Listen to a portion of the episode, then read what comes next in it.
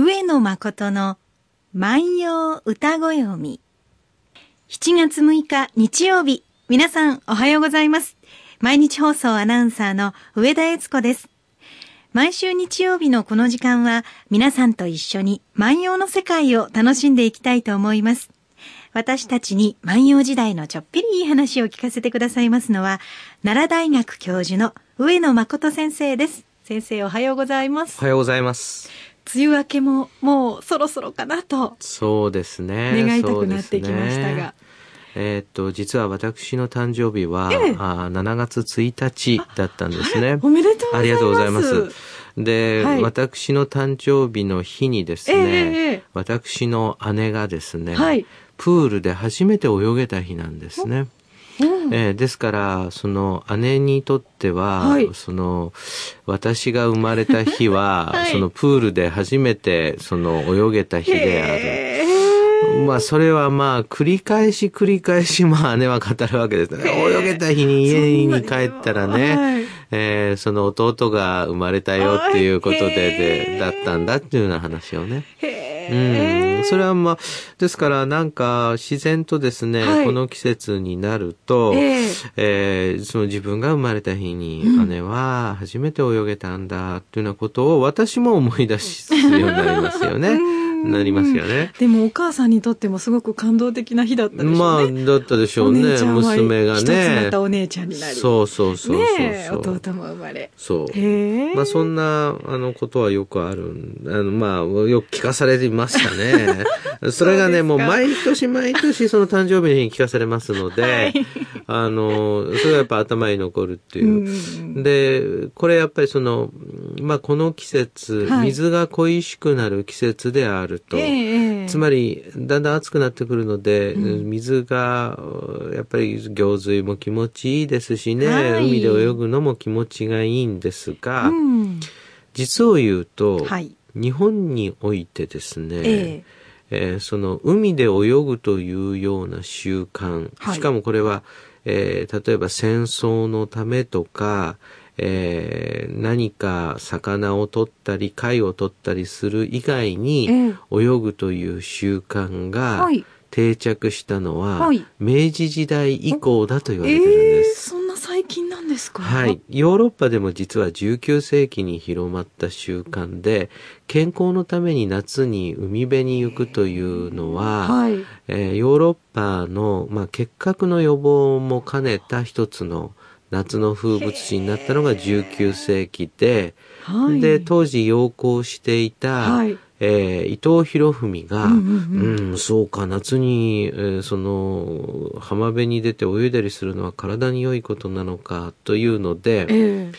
ちょうど帝国憲法ですね、はい、えー、をの草案をですね、うん、作っている場所がですね、はいえー、この夏島というところで、えー、そこで草案を書いている時に、うん、えー、まあ座り仕事が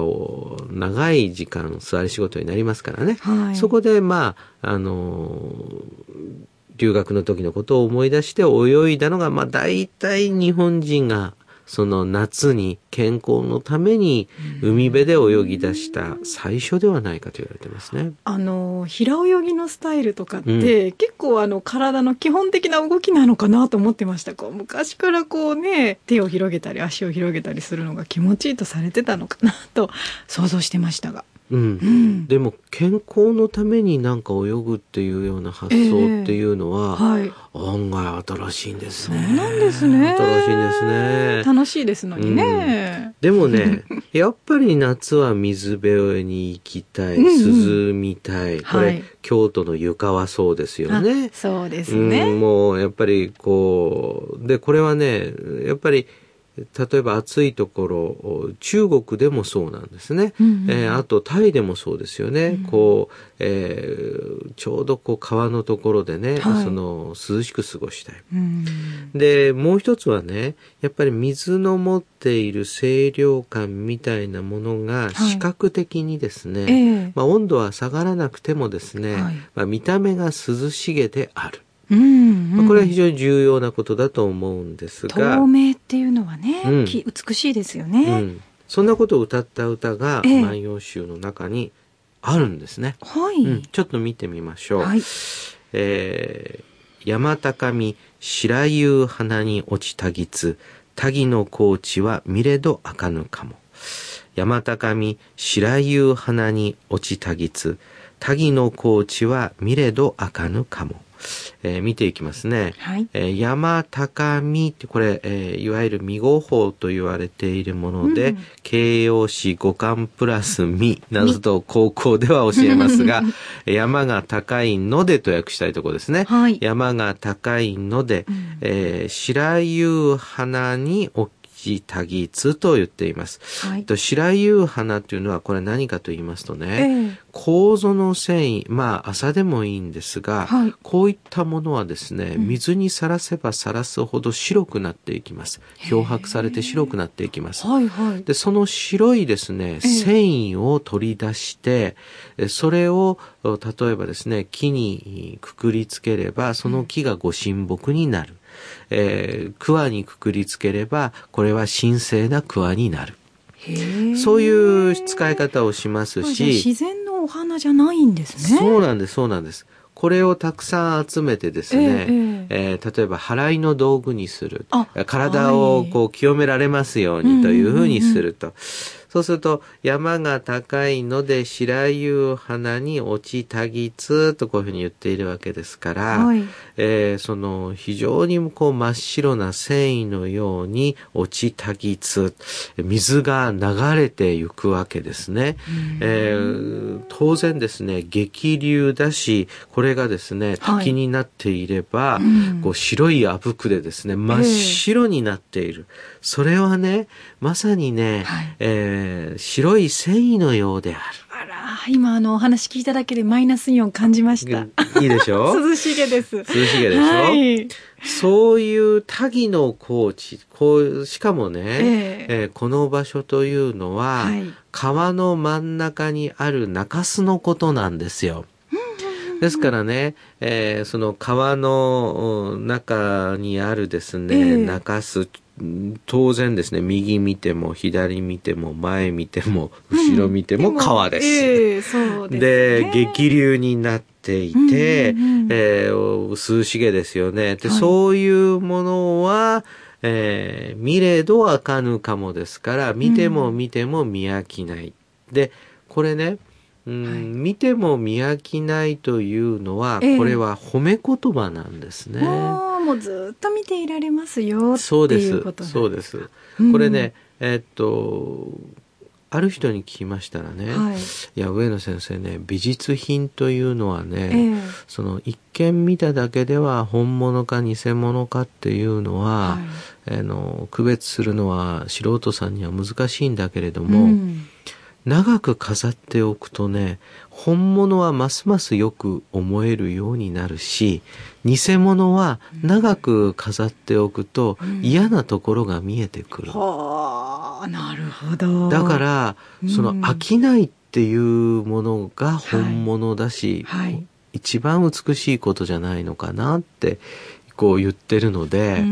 これ私ね、あの、柿の本の人丸が最初に使ったフレーズだと言われているんですが、はい、なかなかね、いい言葉だと思いますね。見ても飽きない。あの、洋服を選ぶ時でも、パッと見て、これがいいっていうのも一つですよね。これはね、非常に重要なことですよね。でね、えー、でも一方でですね、何度見てもね、こう飽きない。うんっていう観点で探すっていうのもこれ重要なことだと思いますね。人に関しても言えますよね。そうそうそうそう。何度あとこう会うたびにいいなと思う人と、うん、こう長い間付き合ってるとちょっとここはどうなのっていうところが出てくる人と。そうするとやっぱりね、はい、こう結婚する相手というのは、えー、その見ても見飽きない人がいいという。まあよく言われる、ね、これさだまさしさんだったかな、うんうんうん、あの、醜い人は3日あったらなれる。はい、で、綺麗な人と結婚しても、はい、まあ、あの、3日経ったらまあそんなものかと思うようになると。だから、ね、あのね、あの、美醜で決めてはいけないっていうことの例えだったと思いますけれども、あの、まあ、見ても見飽きないというところに、まあ、一つの深さがありますよね。そのものを鑑賞していく。はいはい、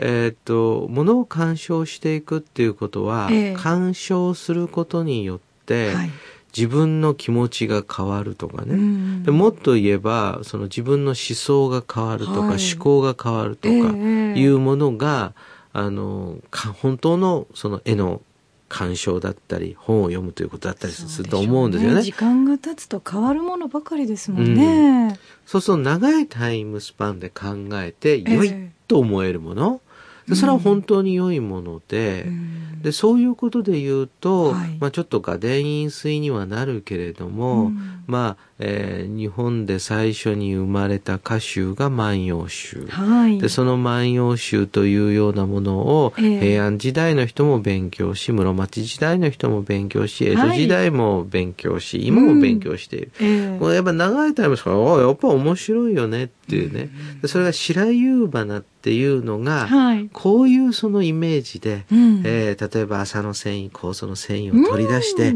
そしてさらせばさらすほど白くなる、はいこの紐なら紐と考えてでそういうものがたくさん集まって真っ白な様子、えー、それがこうイメージされてそれが実は何を歌っているかっていうと川の激流なんですよね。これだけ厳選されたあの言葉数も少ない中からそれだけの広がりを持つ世界っていうのは他にはありませんね。そうね。ね良い歌って何だろうってもし聞かれたら、えー、良い歌って、はい、なんかこういうふうにイメージが広がっていくことなのかな。例えば、うん、ああ涼しげだなとか綺麗だろうなとか、はい、こんな景色を見ることができたら自分は嬉しくなるだろうなとかいうふうに、ん、自分のことのように思えるっていうのはこれ素晴らしいことですよね。今スタジオの中にこうしぶきが舞ってるような清涼感が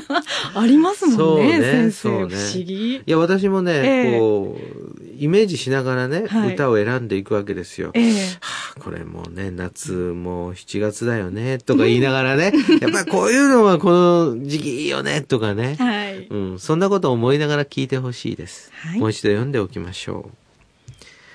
山高み白夕花に落ちたぎつ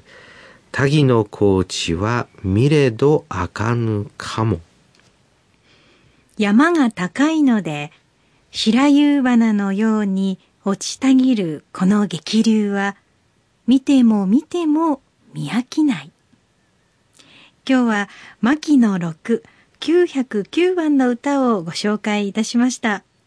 え皆さんが長く愛していらっしゃるものとか、絵や曲などありますでしょうか、うん、そんなこともぜひね、教えていただきたいと思います。この番組では皆さんからのお便り、メールを募集しています。宛先は、郵便番号530-8304毎日放送ラジオ上野誠の万葉歌子読みの係まで。メールアドレスは、歌子読みアットマーク mbs1179.com 歌ご読みアットマーク mbs1179.com です。それではまた来週お会いしましょう。さよなら。さよなら。